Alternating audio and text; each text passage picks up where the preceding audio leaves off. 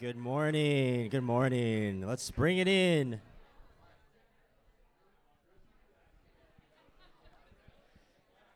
Good morning. I think I need to come up with a new line. I think I always say, let's bring it in. Um, morning. Good morning. Um, so, guys, my name is Adam. Um, it's good to see you. If you haven't met me, um, I'm one of the elders here. And uh, my family and I, we just got back from a trip to Virginia. Uh, two of our closest dear friends got married there, so it was cool to be there. Um, let me give you a quick uh, three bullet recap of uh, what they call the DMV, which is DC, Maryland, Virginia. um, number one, the wildlife there is abundant and it's aggressive. Um, when I when I was in DC, a squirrel like straight up tried to fight me for a cheddar bunny. Yeah, like no joke. Like he cussed me out. Yeah, it was it was wild. Um, number two, uh, Virginia is for lovers, unless you don't like the Commanders or the Redskins, because then those lovers want to fight you. and then the last thing is um, they have sriracha in stock. There, you guys. I know it's not eighty dollars a bottle. I know. I know. I may or may not conscript some of my family to start becoming sriracha drop shippers pretty soon here. So yeah, yeah. Um, but anyway, this morning um, we're gonna in this morning's uh, message, um, we're gonna finish up our series in Psalms, prayer in the Psalms. So. Because in San Diego's historical first ever excuse of a hurricane, um, we had to reschedule to today. So, as Grant shared last week, this is kind of like a uh, it's like an epilogue to our series here. And so we know the English title of Psalms. Um, it comes from the Greek word, which is psalmos, um, which originally translates to um, songs with the harp.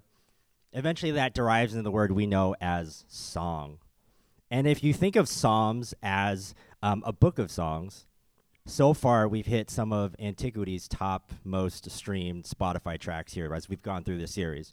Um, and Grant blessed us last week with uh, Psalm 150. And today we're going to go through Psalm 139.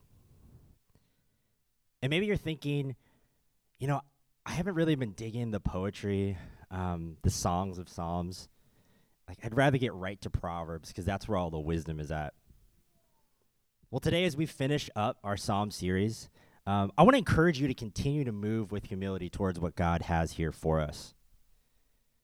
Because in these verses, we encounter a God who leans in to hear the sincerest echoes of our hearts, who extends his comforting embrace in our seasons of turmoil, and who offers a promise of renewal and revival amidst life's challenging seasons. And furthermore, Psalms gives us a framework and a language um, to our deepest feelings and thoughts. So, are there any uh, Black Mirror fans here? Okay, okay, just a co- okay. Sorry, I guess we're minority here. Um, uh, Okay, I'm sorry. Um, so the the newest season came out. It was earlier this year, um, and the first episode is called uh, "Joan is Awful." Okay, so this is the plot. So we start out with the main character Joan, um, and we see how her typical day uh, plays out. So we see her on her way um, to her work, and she's secretly texting an ex um, about meeting up later. And then we see her at her therapist, and she's confessing that her current boyfriend is vanilla for my South African friends here, beige. Um, and at the end of the day, we meet. We see her meeting up with her ex, and they kiss and they have drinks together. And then she heads home. So we see her head home, and her boyfriend has cooked a meal, and they sit down and they start. They turn on the TV, and they pull up a show called "Joan is Awful." And as they start watching it, they start piecing it together that it's a show about her. And essentially, the premise is that Joan's entire day, everything she said and did, it's made into an episode of a TV show that becomes available to stream and watch that night. And so the episode shows all the events from her day. So it's like her at work firing a friend and a coworker, her confession with her therapist, and then her uh, meeting with her ex boyfriend. So, as expected, her boyfriend kind of st- storms out of the place, other place. She then gets fired from her job the next day, and basically it's just all chaos kind of erupts from there. And a disclaimer, it does get kind of gnarly at the end, so I'm in no way like promoting this at all, okay? but this made me think, what would it be like if there was a streaming show that had episodes from every day of your life, every day of my life? And those closest to you knew everything you thought and did throughout the day. Would they still love you? Would those around you love you if they knew the real you? And I think we forget that God knows every episode of our life, every season, every spin-off series. And he doesn't put it on like 1.5 play speed. He's with us in every single moment. And maybe you're thinking, would God love me if he knew every thought, every action, every interaction I have with everyone throughout the, my day? Or maybe on the flip side, you're thinking, God does know everything about me all my flaws, all my mistakes, all my sin. So there's no way that he can actually truly love the broken me. Now, what I want us to see today in Psalm 139 is that the truth of the gospel is this we are fully known, fully pursued, and fully loved by God. So, yeah, Adam is definitely awful, yet fully known and loved. So the book of Psalms, it's it's often called the the heart of the Old Testament. Fun fact, it's kind of like right directly in the middle of your Bible. And because through the Psalms, we find songs of hope, songs expressing sorrow, songs of thankfulness, songs of praise, and songs of God's everlasting love for us. And I think this morning, the Spirit wants to gently remind us that He sees our hearts. He sees every facet of us and yet he never ceases to pursue and love us. So let's jump into Psalm 139 this morning. And uh, real quick, I, there's this quote that I wanted to share from Tim Keller. He says, Contemporary people tend to examine the Bible looking for things they can't accept, but Christians should reverse that, allowing the Bible to examine us looking for the things God can't accept. So I want to pray this morning that we enter into this space, excuse me, space with humility, that we come open-handed and invite him in. So let's open in prayer. Yeah, God, thank you for your word. Thank you for, um, yeah, for adopting us. Thank you for your spirit.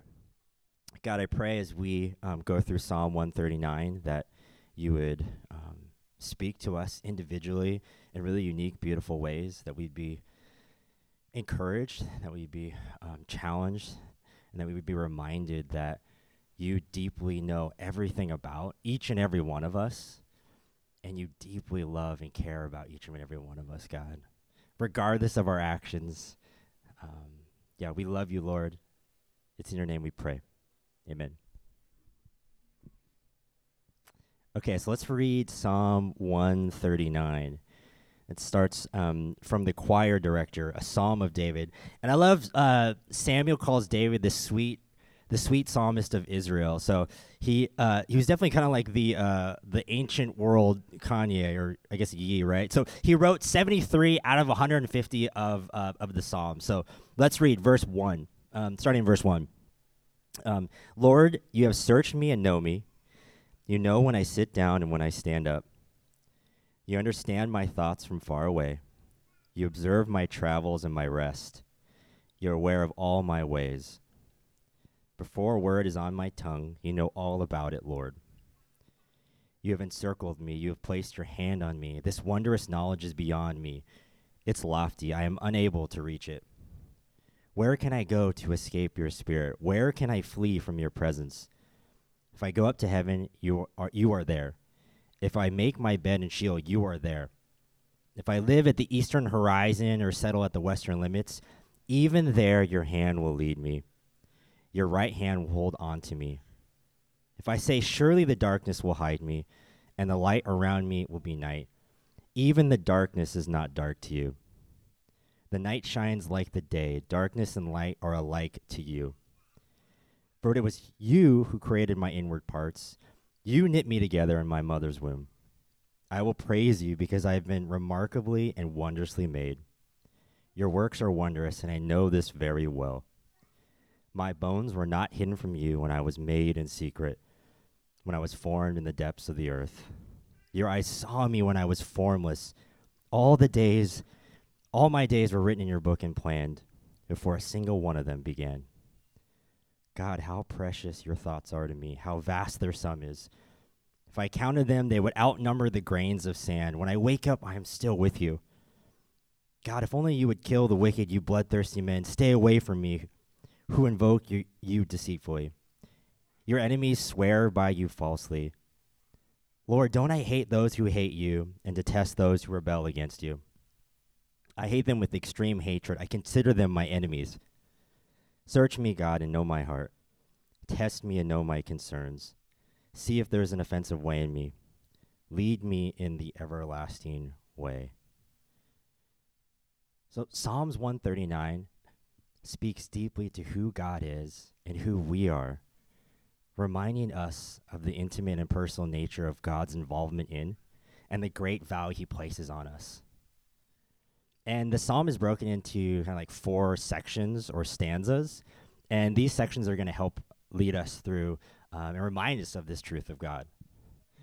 Because ultimately, the this psalm in the Bible as an entirety, it's all about God. And this psalm reminds us of our place with, within the grand scheme of creation, highlighting God's omnipresence, omniscience, and his intimate care for each and every one of us. It's because when you're reminded about the truth of God, only then can we understand who we are. I love what John Piper, he says, deeper than knowing God is being known by God. What defines us as Christians is not most profoundly that we have come to know him, but that he took note of us and he made us his own. So, this understanding is going to lay the foundation for our main points that we'll be discussing this morning. So, let's explore uh, the practical implications of these truths on our daily lives. And so, that's going to segue us into the three points we'll be going through this morning. So, number one, you are completely understood, seen, and known by God. Number two, you will never be alone because God's presence will never leave you. And lastly, you're God's purposeful work, deeply, cher- deeply cherished and significant. So let's jump into number one. You're completely understood, seen, and known by God. And let's reread verse 1 here in Psalm 139. Lord, you have searched me and know me. You know when I sit down and when I stand up. You understand my thoughts from far away. You observe my travels and my rest. You're aware of all my ways. Before a word is on my tongue, you know about it, Lord. And so you might be thinking, man, this is kind of creeping me out in like a Sting, like every breath you take kind of way, you know? Um, like, are you always watching me, God? And I, I think in this age of technology that we're in, um, where it feels like we're always being observed or recorded, I think it is easy to feel um, like sketched out by that. But what David's insight here reveals is the the opposite of that. A profound truth that God's watch over us, it's a manifestation of his deep care and love for us.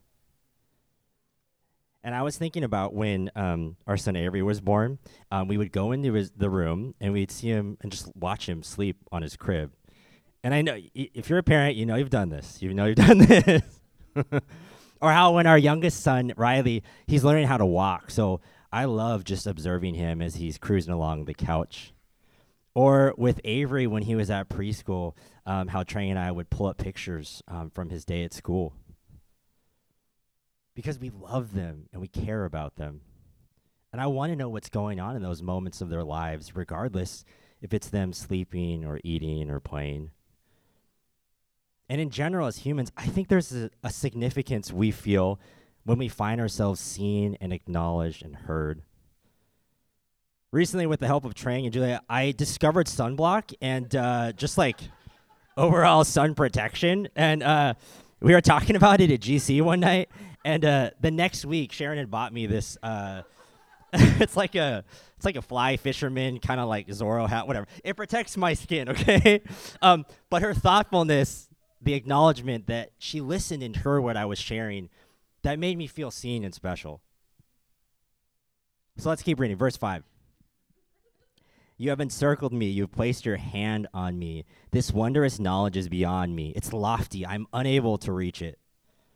And I love verse 5 here. You've encircled me. You've placed your hand on me. And there's an ancient Hebrew tradition that I think nowadays we would call um, the laying of hands. And it's, it's a really honored and sacred uh, tradition. And so in biblical times, it was the act of a father or a leader uh, laying their hands on their children or their successors and then speaking and praying words over them and bestowing blessings on them. And a few months ago, um, before um, the Rogers left for their sabbatical, um, a handful of us spent a weekend with Andy, and that was one of the things we did. Is um, we spent time, we laid our hands on his shoulders and prayed over him. And I think this is such a beautiful reminder here, because as a kid, um, one of the things I wrestled with was feeling like my parents always expected the worst from me. That they always expected me to be the screw up, the one that was going to cause all the drama in our family. And I had a really radical encounter with Jesus. This was a couple years back when we were in Colorado um, for a conference called Emotionally Focused. And for the first time, I felt God meeting there, meeting me there, and reminding me that while my parents they weren't perfect, and they may have failed in certain ways, that he was and still never expects the worst from me. And maybe you felt like that in your life. Maybe you had parents similar to me that were never hopeful of you. Or maybe you had parents that just weren't around there for you. Or maybe you had parents that did harm to you. Well, our Heavenly Father never gives up on you, never loses hope for you, never stops advocating for you. He knows all your mistakes and failures, the past, the present, and the future. And He gently comes to you and places His hand on your shoulders. And He reminds you how deeply seen and loved you are. Like Grant shared last week, that He delights in you, He's pleased by you.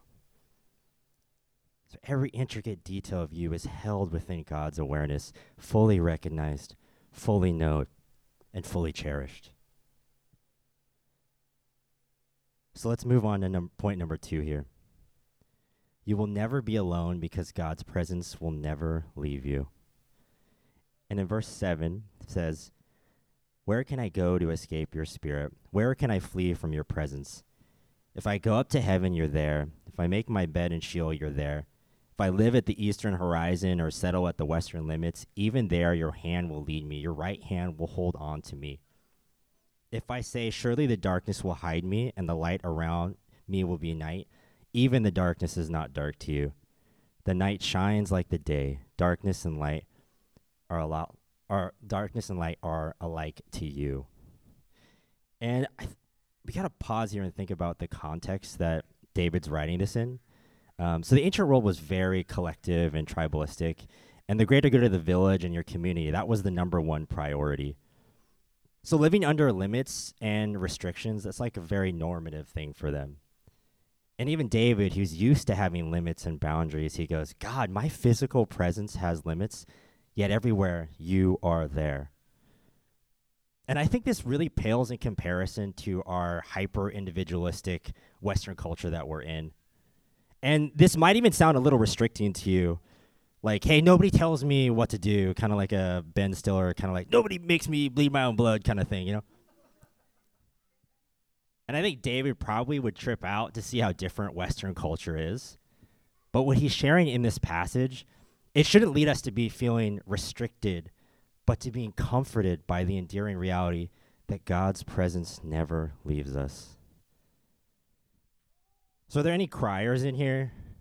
Okay, cool. Um, so I spent my whole life never crying. Um, and then now, though, if there's a sad moment in a TV show or a movie, it's like Trang's looking over me, like, dude, are you crying? We're, dude, we're watching Planet of the Apes. Are you crying right now, dude? like, and the gospel does something, I guess, right? Anyway, I was an emotional wreck recently.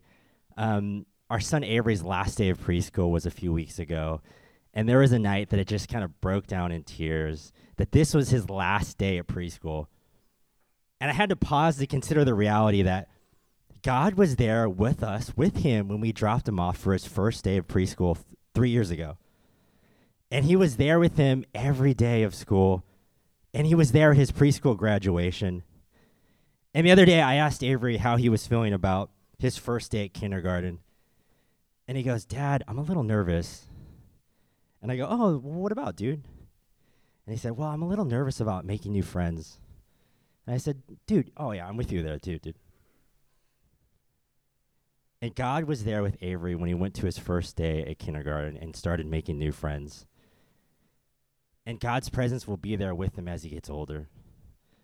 Recently, I asked him what he wanted to be when he grew up, and then he said, I want to be a dad like you. And one day, Lord willing, he'll have his own kids, and God will be there. Matthew 28 20 says, Teaching them to observe everything I have commanded you.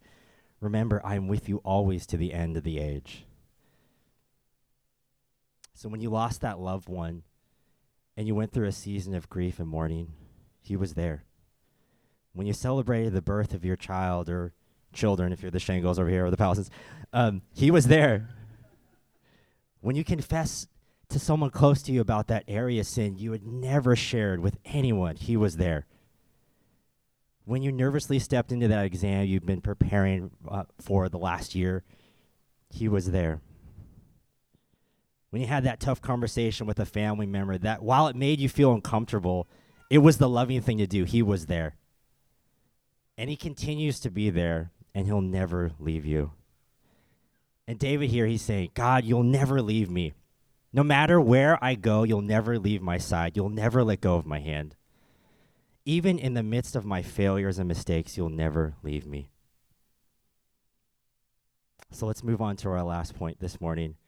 Number three, your God's purposeful work, deeply cherished and significant. And let's continue reading verse 13 here. For it was you who created my inward parts. You knit me together in my mother's womb. And this portion of Psalms 139, this is the one that I'm sure uh, most of you have read or heard of. And I'm sure traditionally the context in which you've seen these verses um, is when the conversation is in regards to the pro life and pro choice debate. And we don't have time to this morning to go in depth on the topic of abortion specifically, but I do want to address a few things. Because in this current culture war we're in, I, the topic of abortion it's become a huge partisan issue, and I think the left and the right have weaponized it. We got to remember the context of the ancient world where David is writing this passage. So, infanticide, child sacrifice, these were normative acts to many cultures. We know of gods that people like the Canaanites worshipped who would they would sacrifice their children and infants by rolling them into burning furnaces. But it was God who told Christians that all life was sacred. And in a world where children, the women, women, elderly, and disabled were seen as hindrances and nuisances, God tells his people that all life is sacred. And it was these Christians that sought out to save these abandoned babies these unloved people who were, who were deemed useless to society and to care for them when they re- were rejected and discarded. So, for early followers of God, the sanctity of life, whether adults or infants, was a deeply held value. And let's continue in verse 14. I'll praise you because you've been remarkably and wondrously made. Because I've been remarkably and wondrously made. Your works are wondrous. I know this very well.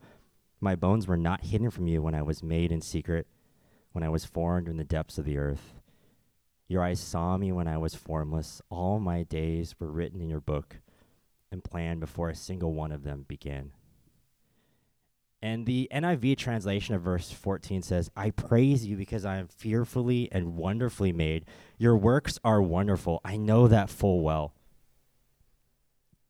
And when you hear the word fear, don't think like fear like scary, like like fear factor or like for your 90s kids maybe no fear, okay? But Old Testament writers, they oftentimes use the word fear to describe a sense of awe and reverence. So predating medical technology and science, David here, he's expressing his incredible awe at the complexity, the uniqueness, and the intentionality in the crafting of his body by God. Psalms 119.73 says, Your hands made me and formed me. Give me understanding so that I can learn your commands. And Job 10 says, You clothed me with skin and flesh and wove me together with bones and tendons. Uh, Brandon and I were talking about um, we were talking about Guardians of the Galaxy three the other day, and uh, I, I'm not a Marvel or like a superhero movie guy. Whatever, it was a really fun movie. But Marvel has popularized this trend of what is called the post-credit scene. And so what they'll do is they'll put these teaser scenes at the end of a, the long credits from a movie. And uh, HBO does Max does the same thing, similar thing where at the end of the episode, after all the credits, they'll have like a preview for next week's episode. And I think it's brilliant because they're getting you to stay and read the credits that normally you wouldn't really care about in the hopes that you'll get some sort of like prize in the form of um, an Easter egg scene or a teaser. And when I watched Guardians in the theater, practically everyone stayed in their seats to watch that post credit scene. And to be honest, nowadays, I almost expect every movie to have one of these post credit scenes. But think about how it was before the trend of the post credit scenes. No one cared about sitting through the credits. And I think in different moments of our life, the different episodes of our life, we don't care to be reminded who is to be credited for. Significant moments in our life happen, and we don't pause to praise the ultimate creator for. Like an episode of a streaming show, we kind of hit next episode and just kind of move on. And I think about the how many people were involved in the creation of a two and a, two and a half hour movie. With Guardians, it was literally hundreds of people working over a couple years to make that. And it made me think, dang, my whole life only has one credit to it God. God created every single muscle and bone in my body every single neuron that makes up my brain. And he holds every single cell in, that my body is made up of in place. I watch a lot of skateboarding. Trey knows this. Grant knows this, yeah. Um, there's a skater that they call, I would call the GOAT. Um, his name's Tyshawn Jones. Um, no relation, unfortunately. I know. The dude, well, so he's won skater of the year, two years in a row. It's pretty, it's incredible. He's amazing. Um, and uh, recently I was watching some clips of him, and uh, so in the world of skateboarding, the classic kind of like school table is a benchmark obstacle. And uh, funny, uh, fun fact: before I was walking with Jesus, before Restored was a church, we used to come to this school and actually hop that fence to skate. The school table is here, which is really random. um, but um, TJ has this really famous cover um, where he's doing a trick over a school table, and it's what we would call like an NBD. So NBD, like never been done. And, I, and I'm watching these clips of him, and it, I was just in awe that God had created him with this ability to like straight up just like fly.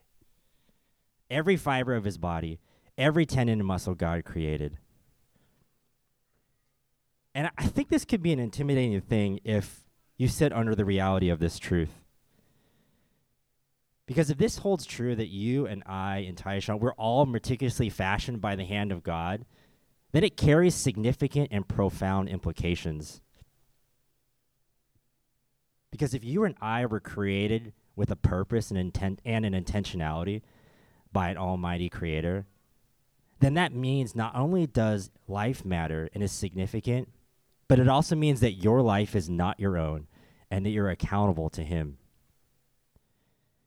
there's a professor and an author. His name is Richard Dawkins. He's kind of famously known for being anti-religion, anti-Christian. There's a picture of him on his Wikipedia page. Um, it's in front of a bus that's the Atheist Bus Campaign, whatever. It ran back in 2008, and their slogan is "There's probably no God. Now stop worrying and enjoy your life." Which is funny, right? Because if there's no creator, no God, then who decides what's right and wrong? And if we're all accidents, then life truly doesn't matter, and life isn't sacred. But the truth of the gospel is that you were purposefully, deliberately brought into existence by the very intention of a loving Creator. He knew you before you were conceived, from the earliest flicker of your heartbeat. Jeremiah says, I chose you before I formed you in the womb. I set you apart before you were born. So let's continue in verse 17. It says, God, how precious your thoughts are to me, how vast their sum is. If I counted them, they would outnumber the grains of sand. When I wake up, I am still with you. And Avery's in this kid mode where he uses a million uh, to say something's like incredibly big or large. The other day, he asked me how many Legos are in the world, and I go, "That's a lot, dude." And he goes, "Wait, like a million? I was like, "Yeah, probably like a million. It's a lot, dude." So this is this is David saying, "God, your thoughts towards me, they're like a million. And I think the reality of someone thinking about us makes us feel good. One of the most significant parts of the our friend's wedding that we went to um, in Virginia was the bride and groom, our two close friends, uh, was their vows. And Andrew, the groom, he had such an incredible, like unforgettable, like beautiful vows. And after the ceremony, I asked him about him, um, and he had shared that he had spent the last couple months um, taking daily walks and journaling and thinking about how much his fiance um, and future wife meant to him. And I was just struck by how beautiful what it was that he thought so much, they put so much thoughtfulness and intentionality to his vows. And uh, I did that thing where when someone's sharing something, you don't want to look at him because I'll start crying. So I was like, not trying to make eye contact with him. and I'm sure it meant so much to her too. Or think about like how with our kids, there isn't a single day that I, that goes by that I don't think about them. Now think about how much more incredible it is to know that the King of the universe has infinitely numerous thoughts of you.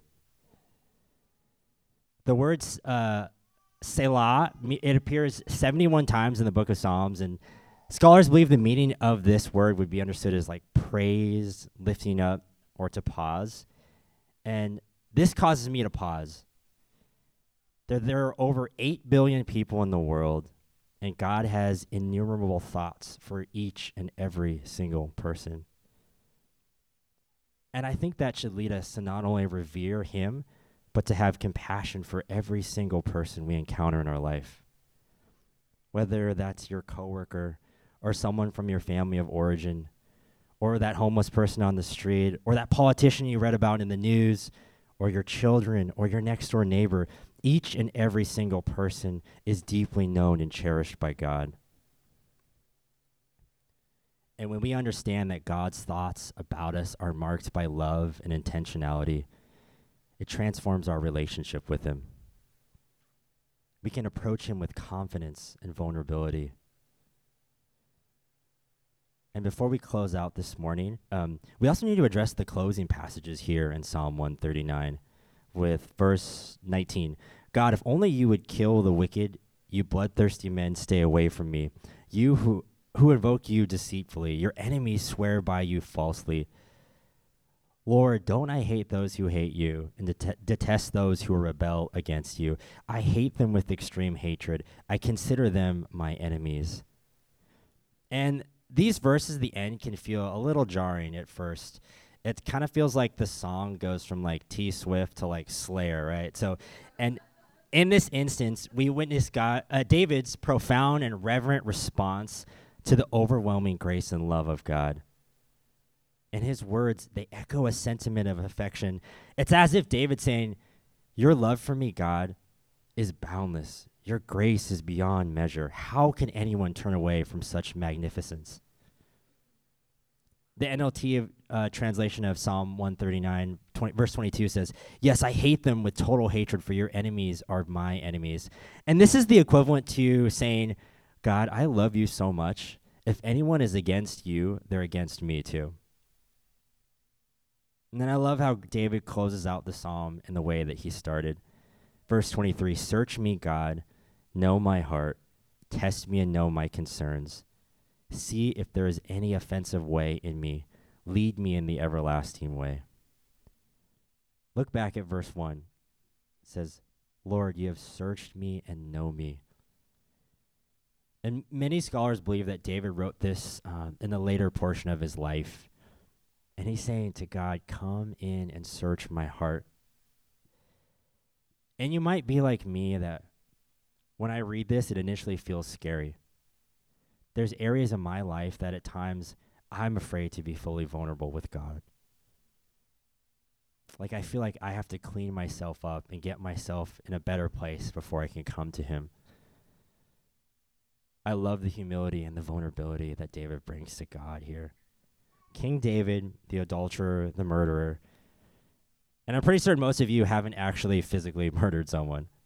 And David is saying, God, you know all my darkest thoughts. You know all the darkest areas of sin in my heart, and yet you love me deeply. You've dealt so graciously graciously to me, and I want to continue to invite you to examine me. So you don't have to have it all together before you come to God. And God's understanding reaches into the depths of our most intimate concealed thoughts, and yet his unwavering presence remains constant. Tim Keller says this To be loved but not known is comforting but superficial. To be known and not loved is our greatest fear.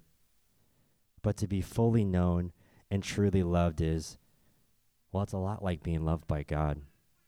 It's what we need more than anything. It liberates us from pretense, humbles us out of self righteousness, and fortifies us for any difficulty life can throw at us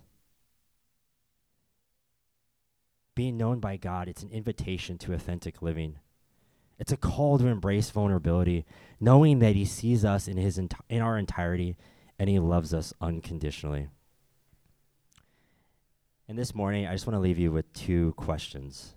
Um, the first one is: Is there any area of your life that you need to invite God into? And then, secondly, what might be holding you back from fully inviting God into every area of your life. Let me let's pray. Yeah, God, thank you for um, never leaving us. Thank you, God, for seeing who we really are. Um, I love that that lyric in that song of um, I am who you say I am. God, we are who you say we are, God. We thank you for Jesus. We thank you for your word. We thank you for this reminder, God, that, um, yeah, we're seen, we're known by you, we're acknowledged by you. That you're with us, and that you'll never leave us, God. I ask that this morning um, that if there's areas in our life that we're afraid to to share with you and open up to you that we're reminded that you already know those things and that we can come to you with um, humility god we love you it's in your name we pray amen um, you guys can grab a seat. Uh, thank you, Mar Nicole. Give it up for the worship team today, serving us faithfully. And Adam, someone's, uh, yeah, as a volunteer, jumping in preaching. Give it for Adam. Uh, really appreciate it, man. Uh, and I just want to say real quick, we just want to give you guys a little bit of a, as we close, just a little, um, share a little update, like with our sabbatical. The guys that don't know me, I've been, I was away for, three, we were away for three months as a family. We started the church 10 years ago and have just done this for a very long time. Before that, I was a pastor at a very big church for a very long time, like too long and we're tired. They they they, they encourage uh, every five to seven years you take a sabbatical. So we were about three overdue, and uh, it's, it's been a lot. Um, so, anyways, we just want to share a little update on our time, and so we thought it'd be cool to kind of just break it up into three sections, kind of like what we missed. Um, uh, what God did while we were away, or one, one of the things God did in us, and then what we're looking forward to as we, we come back in. Uh, so, anyways, so yeah, real fast. A couple things. One thing, um, what did I miss? And honestly, it was you. Like it was you all. Um, I spent probably a month just kind of working through and reading First Thessalonians, which is a book Paul writes to a church, and it's kind of a love letter to this church. Like he loves. They're going through a lot, but he describes in very like very emotional, sentimental uh, kind of love language how he feels and there's a part in First Thessalonians where Paul is uh, he has a desire to see them, but he can't see them yet. So he's not with them, but he's thinking about them and getting ready to see them. And he says, "But as for us, brothers and sisters, when we were forced to leave you for a short, short time, in person though not in heart, we greatly desired and made every effort to return and see you face to face. So we wanted to come to you, even Paul, time and again, but Satan hindered us. And he says this really interesting phrase. He says, For who is our hope or joy or crown of boasting in the presence of Jesus at his coming? Is it not you? And he's telling the church, like, the thing I'm, one of the things I'm most proud of, the thing that I'm going to boast about in the presence of Jesus is, is this church, this church at Thessalonica that he loves deeply. And I just realized, man, how much joy you all bring me and how much I love you all and how much I care about you and how much you stress me out, but I love you deeply, right? And it's, you know, uh, Pastor mentioned spiritual parenting, it's spiritual leadership, the family of God, and just like my kid, I love them deeply, they stress me out, right? Like it's, it's, it's, it's not like if you stress me out, I don't love you, or if I love you, you know, it's, it's that sense of like there's this concern that pastors carry, but at the same time, the reason the concern's there is because we love you deeply. And so I missed you because uh, I loved you. And so um, that's kind of, uh, yeah, that's what I missed was, was you and your faces. Um, I think for me, answering the question of what did I miss, I think I missed just the ri- the hot sauce. Oh yeah, there was not a lot of hot sauce when we were traveling abroad. That was not good, but no sriracha situation. Adam. Um, but I think just the the weekly rhythms of seeing you guys and seeing friends and family um, consistently, uh, I think I I really miss that more than I knew that I would. Um, so it feels really good to be back and to be entering back into community, um, get, getting back into the weekly rhythms of GC and Sunday services and meeting up with people throughout the week and stuff. Uh, and in terms of what God did, uh, I I think two key things. Um, uh, one is just got a lot of really good time as a family. Like our kids have sacrificed so much in terms of how oft, how much time they get with us versus what I think they would want. And um, and it was just precious to give that to them. Um, someone made a joke. One of you guys made a joke. It w- wasn't even bad. They were just like, "Are you ready to get some space from your dad again?" And one of our kids was like, "Nah, not really." and um, and it was special, man. Like um, the month we were away at a house, it was just us, you know, like and and it was just it was a joy. Like it wasn't relaxing. Three kids is not relaxing. Taking kids to you know flying across the ocean to Europe with kids is not relaxing. Spain was amazing, and we got this it was insane situation, but it um, but it was rich, and they're gonna all gonna remember that trip for the rest of their life and that time where there was nowhere to be. Like I think um, I realize how often I have somewhere to be and how that keeps me from being fully present when you just have that next thing that's always lurking around the corner and how people feel that. And I think I was a little grieved, but also excited to make changes, but just how many times they might have felt that pull in me, even though I didn't say you're not important, maybe they felt that. I need you to wrap this thing up because I got somewhere to be. And so it was cool not to have that. Uh, the other thing, and I think this is a really important I think this is a goal or like an outcome for a lot of sabbaticals, but um, I felt like I experienced some like identity diffusion um, from ministry as being like a part of my identity. And in some ways, your vocation is a part of your identity, but like it's easy as a pastor for that to become like a huge part of who you are.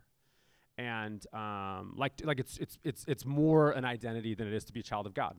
You know, it's so easy to fall into that. Like I work for God. I'm not really as Kitty and Joy as like I'm as I'm the guy that works for Him um, and stuff. And I really felt, I'll share more about it next week. My first sermon back. Get your popcorn ready. Yeah, it's there's probably gonna be any music. We're gonna go two hours. You know, I have a lot to say. I'm just kidding. It'll be, but um, but uh, yeah, I really experienced God saying, "Hey, like, there's more to you than that." That's a really good thing. You're actually pretty good at this, by the way. Like, this is a good vocation for you. Um, it's just not your identity, your first identity, and so that was really, really powerful um, and really, really cool. So yeah. Um, I think something for me that was uh, special during this time away.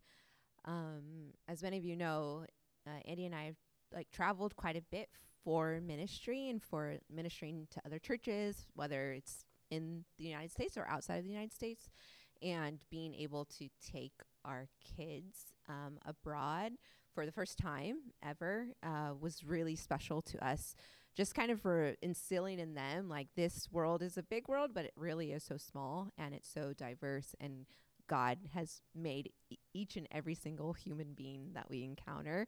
Um, it, that was just really special to me. Um, yeah, getting to have different experiences of different cultures where um, you're uncomfortable and it's not your norm. Um, but being together and doing that together was really special. Um, I think, and also to just, I think slowing down and I can't forg- I can't remember where we heard it. Maybe it was common a stand up or something. But it was like uh, having family is like running a, a business, like a a bad business, and uh, so just trying to uh, keep it a, more than afloat and trying to create better rhythms and um, programs within the business uh, to make it flourish and profitable. This is Tom Papa.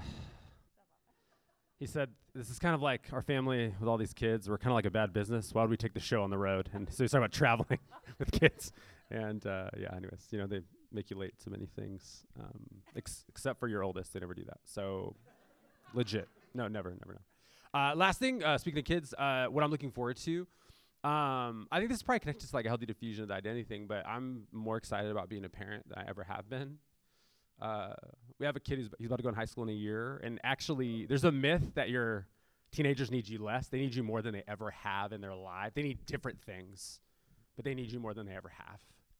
And as they're becoming their own part, they need um, influence and encouragement. They need wisdom. They need a safe space to process. They need encouragement towards the right stuff. They need all that stuff. And um, I mean, Calvin's about to be in middle school. Like we, it's crazy. Got like they grow up fast and um, I think I've been feeling like tender around that. Um, uh, the, the last episode of Never Have I Ever, speaking of Netflix polls, I, I like sobbed, like, oh, they're going to school, going to college, Devi.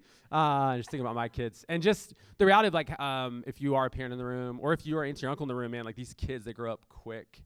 And just to encourage you, man, like press in as they're getting fifth, sixth grade, seventh grade, eighth grade. Like things shape them either way. You might as well encourage them to be shaped by the right stuff. Um, and so um, just want to encourage you on that. But me personally, I'm feeling like it's cool experiencing your kids becoming like people, people, people with perspectives and thoughts and ideas and beliefs and challenges and, uh, and getting to come alongside them and like pastor them first feels really exciting to me. So that's been like a really cool thing. And then on the church side of things, just feeling more open than ever to like um, lead in a more surrendered posture. Like one of the cool things about being gone for three months is like I wonder how that thing's going. I don't know. I don't. I'm not. Al- I can't know. I'm not allowed to go. I'm a little nervous. I hope it's going all right. You know. And obviously Grant did phenomenal. The guys did phenomenal. Julie did phenomenal. You know, the team did great. Um, from everything I've heard and how it seems, but um, but to go, hey, what if I trusted God even when I'm here to do more in people's lives than I can do? What if I prayed more than I worried? What if I prayed more than I had coffees with people? And what might happen? And so, anyways, that feels exciting. So. Um, I think for me, uh, things similar to Andy, just in the sense of parenting and um, trying to finish well in a sense of the time that they're in our home. Obviously, we don't stop being a parent when they graduate and go to college, but this time where they're under our care. Um, feeling more than ever like, let's do this well. Let's keep pushing through. Let's keep learning and growing and adjusting um, and um, changing as they change. So I feel excited about that and to partner with Andy and doing that together. Um, and then also, I just feel excited to like catch up with people, get to see how your summers were, get to cuddle all the little babies and all that. I know, and the rolls. It's the rolls is where it's at. Anyways, okay. Um, yeah, that's what I'm excited for. Cool. Now you want to pray for us? Sure. Um.